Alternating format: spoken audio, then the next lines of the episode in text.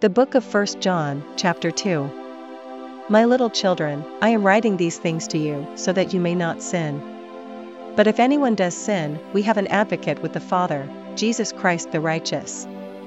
He is the propitiation for our sins, and not for ours only, but also for the sins of the whole world. And by this we know that we have come to know him, if we keep his commandments. Whoever says, I know him, but does not keep his commandments, is a liar, and the truth is not in him. But whoever keeps his word, in him truly, the love of God is perfected. By this, we may know that we are in him. Whoever says he abides in him ought to walk in the same way in which he walked. Beloved, I am writing you no new commandment, but an old commandment that you had from the beginning. The old commandment is the word that you have heard.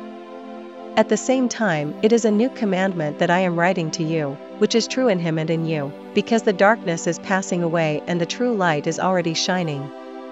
Whoever says he is in the light and hates his brother is still in darkness.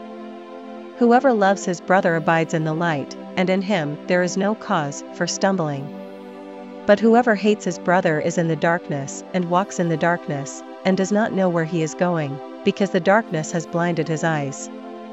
I am writing to you, little children, because your sins are forgiven for his name's sake. I am writing to you, fathers, because you know him who is from the beginning. I am writing to you, young men, because you have overcome the evil one. I write to you, children, because you know the Father. I write to you, fathers, because you know him who is from the beginning. I write to you, young men, because you are strong, and the word of God abides in you, and you have overcome the evil one.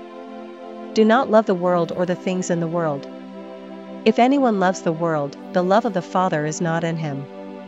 For all that is in the world, the desires of the flesh and the desires of the eyes and pride and possessions is not from the Father, but is from the world. And the world is passing away along with its desires, but whoever does the will of God abides forever. Children, it is the last hour, and as you have heard that Antichrist is coming, so now many Antichrists have come. Therefore, we know that it is the last hour. They went out from us, but they were not of us, for if they had been of us, they would have continued with us.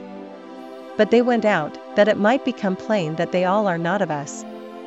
But you have been anointed by the Holy One, and you all have knowledge. I write to you, not because you do not know the truth, but because you know it, and because no lie is of the truth. Who is the liar, but he who denies that Jesus is the Christ? This is the Antichrist, he who denies the Father and the Son. No one who denies the Son has the Father. Whoever confesses the Son has the Father also. Let what you heard from the beginning abide in you. If what you heard from the beginning abides in you, then you too will abide in the Son and in the Father. And this is the promise that He made to us eternal life. I write these things to you about those who are trying to deceive you. But the anointing that you received from him abides in you, and you have no need that anyone should teach you. But as his anointing teaches you about everything, and is true, and is no lie just as it has taught you, abide in him. And now, little children, abide in him, so that when he appears we may have confidence, and not shrink from him in shame at his coming. If you know that he is righteous, you may be sure that everyone who practices righteousness has been born of him.